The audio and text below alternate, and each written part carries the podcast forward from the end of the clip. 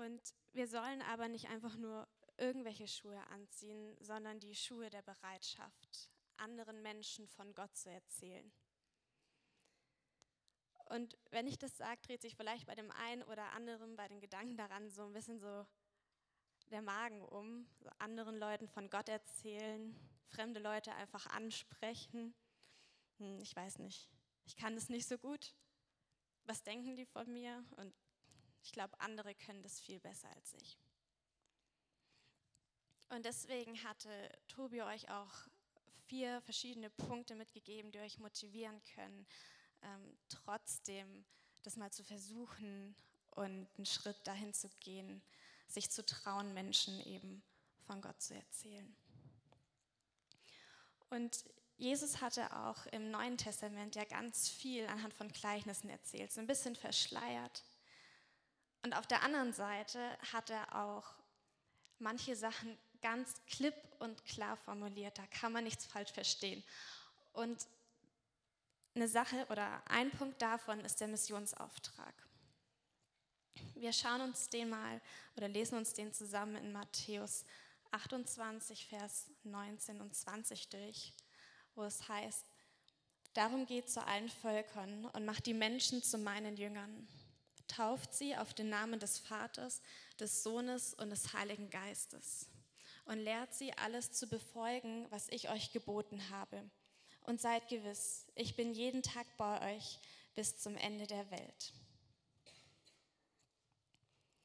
Was wir hier lesen, ist nicht einfach nur eine Empfehlung, nicht ein, hm, es wäre ganz cool, wenn ihr das macht oder ihr könnt euch ein paar Pluspunkte sammeln, wenn ihr so und so viele Menschen ansprecht, sondern es ist eine, ein Auftrag. Es ist ein Auftrag und nicht nur eine Empfehlung. Und dafür müssen wir einen Schritt aus unserer Komfortzone rausgehen. Wir bleiben so gern in dem, was wir kennen. Wir gehen freitags zu Matchless, wir lesen vielleicht in der Bibel, wir beten, aber so auf andere Leute zugehen fällt uns dann doch schwer. Aber ich möchte dich heute wirklich dazu ermutigen, diesen Schritt zu gehen ins unbekannte Gewässer. Du bist nicht allein, erst bei uns. Und darauf dürfen wir uns stellen, dass er mit uns geht, uns nicht alleine lässt und wir dadurch, dass wir einen Schritt aus der Komfortzone rausgehen, Wunder erleben und so viel mehr von ihm erfahren, von seinem Wirken und tiefer in die Beziehung mit ihm hineinwachsen können. Also schauen wir uns den Auftrag mal ein bisschen genauer an. Was sind die einzelnen Punkte? Zum einen sollen wir anderen Menschen von Gott erzählen. Wir sollen sie taufen und auch immer wieder daran erinnern, was Jesus uns gelehrt hat, wie wir leben sollen. Also es sind ziemlich viele Punkte, sage ich mal, mit denen wir eigentlich nie fertig werden. Deswegen wollen wir uns erstmal mit dem ersten heute beschäftigen, nämlich anderen Menschen von Jesus zu erzählen. Das heißt, wir ziehen die Schuhe der Bereitschaft an und gehen los. Ihr konntet ja letzte Woche schon ganz fleißig bei dem Spiel üben. Deswegen die Frage, was ist das für ein Schuh? Lauter? Ja. Okay. Noch ein? Ah, es geht schnell. Also, ich sehe, ihr seid Vollprofis. Es sind Markenschuhe. Und das ist auch das heutige Thema Markenschuhe. Wenn wir diese Schuhe tragen, dann passieren mehr oder weniger zwei Sachen. Zum einen ist die Marke nach außen hin sichtbar. Ich habe euch gefragt, was das für ein Schuh ist, und ihr sagt mir die Marke. Ihr sagt nicht die Farbe, nicht die Größe, sondern ihr sagt die Marke.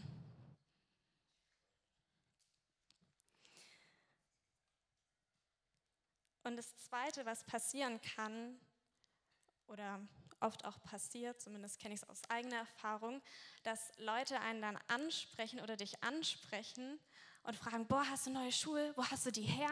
Und dann sagst du, ja, voll cool, die sind richtig bequem und die Farbe, es passt voll zu meinem Outfit und keine Ahnung, die sind gerade voll in. Und teilweise schaffen wir es auch schon, die Schuhe so ein bisschen zu vermarkten, oder? Und genau das, genau mit dieser Motivation sollen wir auch das Evangelium verkünden. Es passiert nicht nur durch fremde Leute in der Stadt ansprechen, wie wir es auf dem Kopf haben, sondern Evangelisation ist so vielfältiger. Zum einen eben durch unser Verhalten, durch unseren Lebensstil, der nach außen hin sichtbar ist, wie eben auch die Marke bei den Schuhen. Wir verstecken ihn nicht, sondern wir wollen, dass unser Glaube auch nach außen hin sichtbar ist. Und es kann zum Beispiel sein, wenn du in der Schule bist und eine Prüfung schreibst und davor noch einmal betest. Oder wenn ihr einen Außenseiter in der Klasse habt, dann lästert ihr nicht mit, sondern vielleicht setzt ihr euch sogar extra zu der Person hin und verbringt Zeit mit ihr. Oder du hast einen Führerschein und nimmst jemanden mit zur Schule und es läuft auf dem Weg christliche Musik. Die Leute werden merken, hey, da ist was anderes. Die Marke kenne ich noch nicht. Erzähl mir davon. Was ist es? Ich verstehe es nicht. Und so wurde der Spieß umgedreht. Nicht ihr kommt auf die Leute zu und erzählt ihnen, sondern sie fragen euch. Das heißt, früher oder später trifft es bestimmt jeden von uns, dass wir gefragt werden, was wir glauben. Und dann müssen wir auch wissen, was wir erzählen sollen.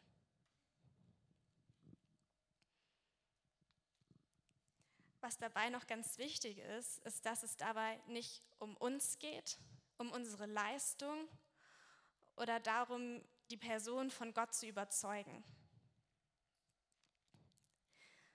Was ich damit meine, ist, wenn du jemandem von Gott erzählst, dann sollst du dir nicht Gedanken darüber machen, was die jetzt von dir denkt, ob sie sich dann immer noch cool findet,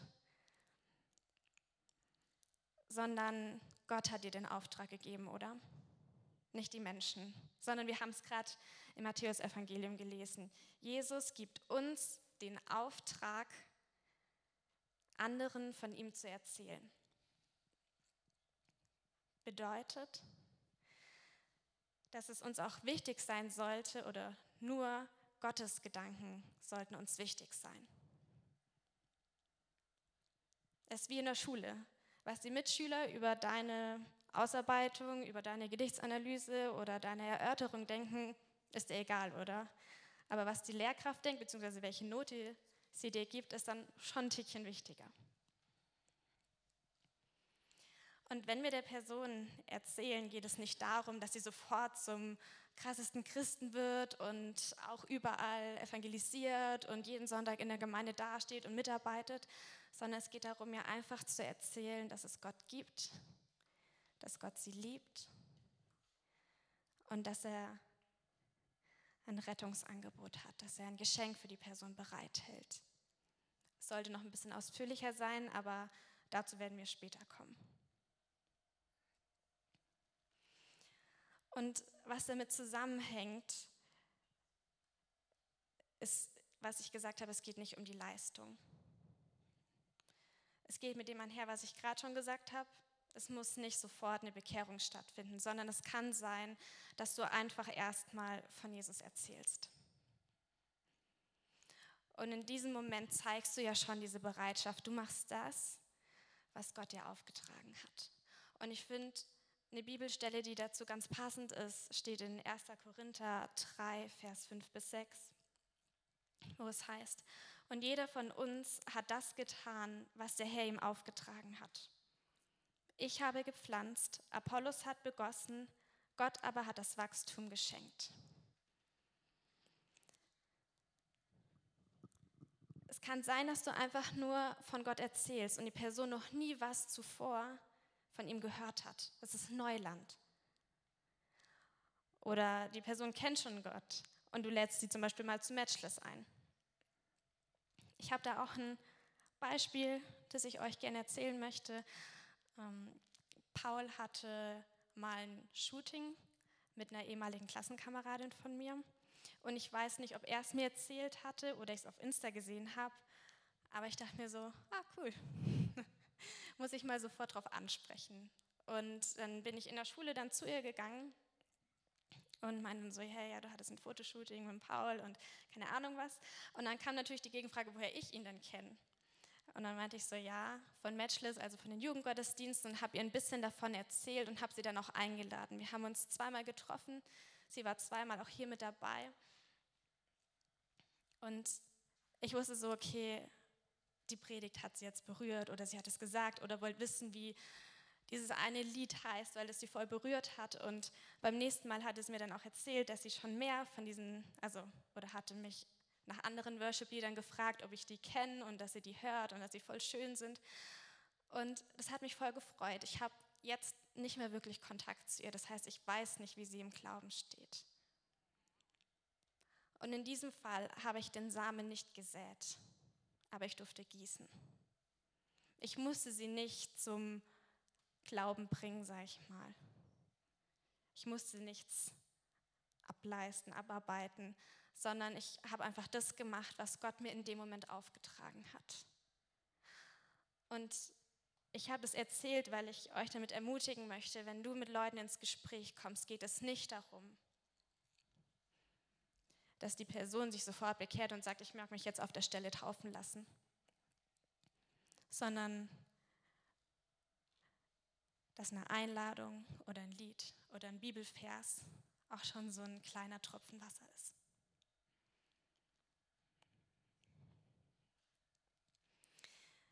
Das heißt, wir wollen diese Schuhe anziehen, die Schuhe der Bereitschaft. Wir wollen losgehen, weil es unser Auftrag ist, weil es uns wichtig ist, was Gott über uns denkt, oder? Aber was erzählen wir denn jetzt? Die Geschichte von der Arche Noah. Wurden ja viele Tiere gerettet, ein paar Menschen. Oder die Geschichte von David und Goliath. Auch eine coole Geschichte. Nein, wir erzählen das, was für die Personen essentiell und lebensverändernd sein kann. Das heißt das Evangelium. Wir erzählen ihnen die Geschichte mehr oder weniger von Jesus, was er für uns getan hat. Und das versuchen wir möglichst knapp zusammenzufassen, weil Personen, denen ihr davon erzählt oder auch Personen, die ihr in der Stadt ansprecht in drei Wochen vielleicht, haben nicht vermutlich nicht Lust, euch 20 Minuten bei so einem Geschwafel über alles Mögliche zuzuhören. Und deswegen ist die Challenge, alles oder diese, dieses ganze Package innerhalb von fünf Minuten dieser Person zu erzählen. Und das können wir ganz einfach anhand von der Form machen.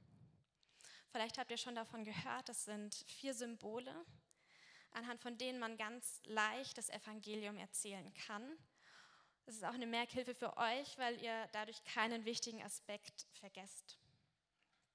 Ich werde es jetzt einmal durchgehen, nicht in fünf Minuten, damit ihr es einfach nochmal zur Erinnerung im Kopf habt. Ihr könnt euch den einen oder anderen Aspekt, den ihr vielleicht cool findet, mit rausnehmen.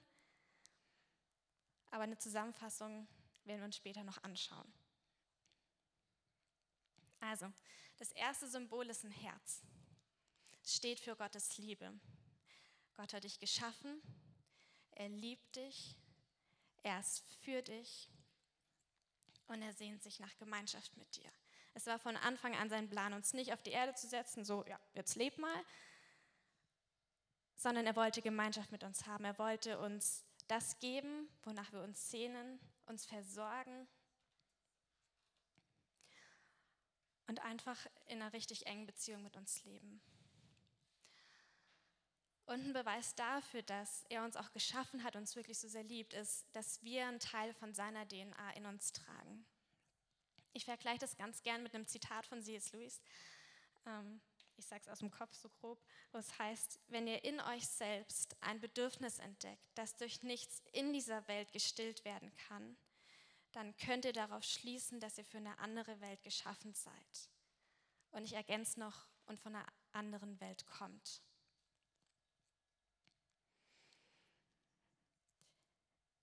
Ich erkläre es mal so. Nehmen wir an oder stellt euch vor, irgendwo ist ein Mann auf einer einsamen Insel, der ab von der Zivilisation ist, sage ich mal, der kann sich nicht nach Schokolade sehnen, weil er es nicht kennt. Er kennt vielleicht süße Früchte, keine Ahnung, aber er hat noch nie von Schokolade gehört, noch nie geschmeckt, noch nie gerochen, noch nie gefühlt, gar nichts. Er weiß nicht, dass es es gibt und dadurch kann er sich nicht danach sehnen. Wenn wir uns jetzt also nach Liebe sehnen, dann ist es schon so, dass unsere Eltern uns lieben, die Geschwister, Freunde, vielleicht der Partner. Aber irgendwie fühlen wir uns nie, nicht die ganze Zeit zu 100 Prozent geliebt. Da ist immer noch ein Puffer nach oben, oder? Und wir wissen nur, dass es diesen Puffer gibt, weil wir ihn schon mal gespürt haben, weil wir diesen, dieses Stück DNA von Gott in uns tragen. Diesen Teil, dass wir wissen, hey, es gibt noch so viel mehr. Diese Sehnsucht kann gestillt werden. Und doch ist es so, dass wir diese Erfüllung als erstes irgendwie immer hier auf der Welt suchen. Und dabei sind wir bei Punkt 2. Das ist so ein Geteiltzeichen, steht für die Trennung. Wir selber versuchen, das, was uns fehlt, unsere Sehnsucht mit Macht, mit Ansehen, mit Geld, mit allem Möglichen zu füllen, aber es klappt nicht. Und nicht nur das klappt nicht, sondern auch wir machen die ganze Zeit Fehler. Wir lügen, wir verurteilen andere, wir sind neidisch, wir klauen vielleicht was und alles ist irgendwie so schlecht. Und das ist die Trennung. Durch diese ganzen Fehler haben wir keinen Zugang mehr zu Gott. Und zwischen uns ist immer mehr so eine Kluft. Wir sind entfernt von ihm. Und aus eigener Kraft können wir nicht diese Schlucht überqueren. Wir können uns keinen eigenen Weg bauen. Und wir bekommen es auch nicht hin mit, ähm, mit Taten, die wir wieder gut machen oder ab jetzt mache ich keinen Fehler mehr, das nehme ich mir vor. Wir schaffen es einfach nicht. Und Gott weiß es auch. Und es ist ihm nicht egal, denn wir haben ja beim ersten Punkt gehört, er liebt uns. Er lässt uns nicht einfach auf dieser Erde alleine und sagt so, ja, ihr hattet ja die Chance, aber ihr habt euch dafür entschieden, jetzt könnt ihr schauen, wie ihr darüber kommt. Nein, sondern er hat nach einem Weg gesucht, wie wir wieder Gemeinschaft mit ihm haben können, indem er seinen Sohn geschickt hat. Und das ist der dritte Punkt, das ist das Kreuz. Jesus war ohne Sünde. Er war perfekt.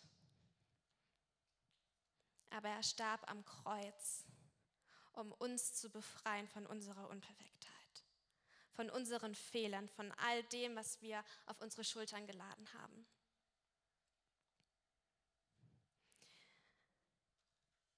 Er nimmt es auf sich, um dir Freiheit zu schenken. Es ist wie wenn du so einen Rucksack aufhast und für jeden Fehler, den du getan hast, wird so ein fetter Stein reingelegt. Glaubt mir, ich wäre platt.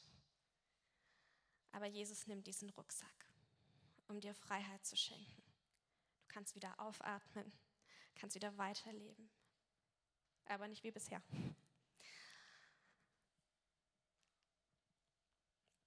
Und es ist manchmal ein bisschen schwer vorzustellen, warum sollte jemand die Fehler auf sich nehmen? Deswegen auch hier ein Beispiel. Stell dir vor, du bist in einem Laden und du siehst ein kleines Kind, vielleicht bist du auch im anderen Land, und du siehst, es ist arm. Es geht rein und klaut sich einen Riegel und geht raus. Und du siehst es und auch der Verkäufer sieht es und springt dem Kind schon hinterher und ist richtig sauer. Und du gehst dann hin und sagst, hey, ist in Ordnung, ich, ich zahle. Ich zahle für den Riegel. Und ich würde aber gern noch zehn weitere kaufen. Und du bezahlst es und gehst zu dem Kind und sagst, hey, ist in Ordnung, du kannst den Riegel haben, ich habe für dich bezahlt. Und ich habe aber noch viele weitere. Wenn du möchtest, dann darfst du sie auch haben. Und das macht Jesus. Er nimmt diese ganzen Fehler, er nimmt das, was wir falsch gemacht haben und er hat dafür bezahlt. Mit seinem Leben am Kreuz. Und nicht nur das, sondern er möchte dir noch so viel mehr anbieten. Es ist nicht nur dieser eine Riegel, sondern es ist die ganze Packung. Er möchte dir ein ewiges Leben schenken. Er möchte dir diesen Zugang zu Gott ermöglichen. Hey, wenn wir uns vorstellen, dieses Kreuz umfällt, dann könnte es wie so ein langer Balken, wie so eine Brücke sein, die von der einen Seite der Schlucht auf die andere führt. Nur durch Jesus haben wir wieder Zugang zu der Gemeinschaft mit Gott. Nur durch ihn. Und wenn wir an ihn glauben, ihm vertrauen, uns taufen lassen, dann können wir dieses Geschenk annehmen. Und damit sind wir auch schon beim vierten Punkt. Das Fragezeichen. Was machen wir jetzt damit? Wir wissen, Gott liebt mich, aber ich bin fehlerhaft. Und alleine schaffe ich es nicht zu ihm. Aber er hat mich aufgegeben, an seinem Plan festzuhalten, Gemeinschaft mit uns zu haben. Keine Sünde minimiert seine Liebe zu uns. Und deswegen hat er seinen Sohn geschickt, der für dich bezahlt hat und dir noch so viel mehr geben möchte. Aber es ist deine Entscheidung, deine Wahl, ob du dieses Geschenk annimmst. Ob du sagst, ja, ich möchte mein altes Leben hinter mir liegen lassen und ab jetzt reingewaschen in den neuen Schuh treten. Ich möchte bereit sein für das, was Jesus mit meinem Leben vorhat. Ich möchte so leben, wie er es uns vorgelebt hat. Und ich möchte anderen davon erzählen, damit noch mehr diese Befreiung erleben können. Möchtest du das? Möchtest du dieses Geschenk annehmen? Gott drängt sich nicht auf, er klopft an deine Tür. Aber du musst die Tür aufmachen. Das sind die vier Punkte, mehr oder weniger zusammengefasst. Man könnte es viel mehr ausschmücken, aber auch eben viel mehr zusammenfassen. Und was auch ganz wichtig ist, wenn wir rausgehen und evangelisieren, sind persönliche Erfahrungsgeschichten und Zeugnisse oder dein eigener Weg, wie du zum Glauben gekommen bist. Weil das ist dann nicht nur irgendwas Theoretisches, was die Person auch in der Bibel nachlesen könnte, sondern es bringt was Lebendiges mit rein. Die Person sieht, hey, da ist wirklich was. Gott wirkt ja in dem Leben von der Person. Da ist eine Veränderung zu spüren. Es ist einfach lebendig. Und es berührend, auch die Person.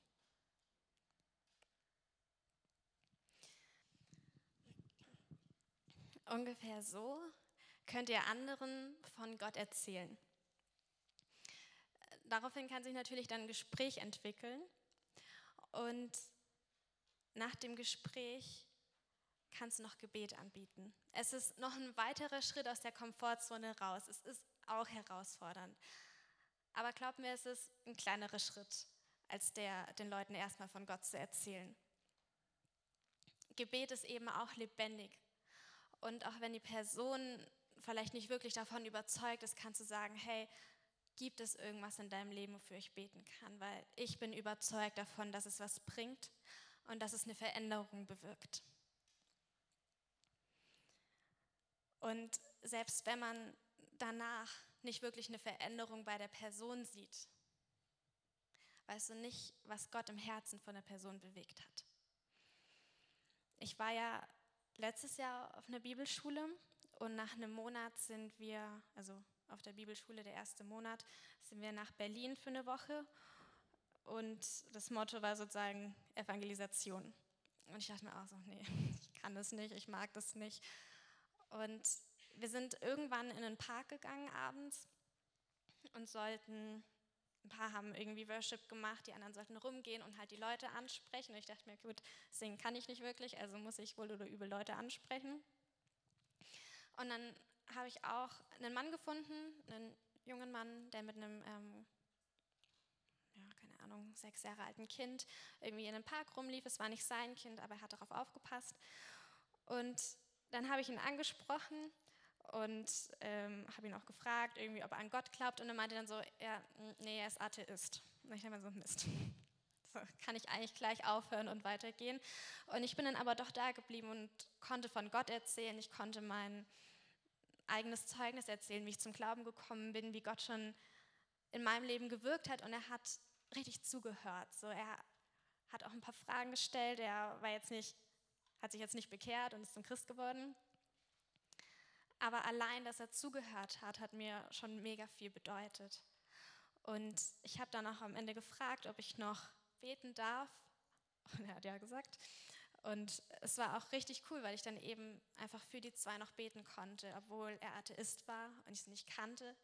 Ich weiß nicht, was daraus passiert ist, aber ich finde es allein schon faszinierend, dass er offen war, sich das anzuhören. Dass er dadurch in seinem Leben mehr von Gott erfahren konnte und auch wie er in einem Menschen gewirkt hat.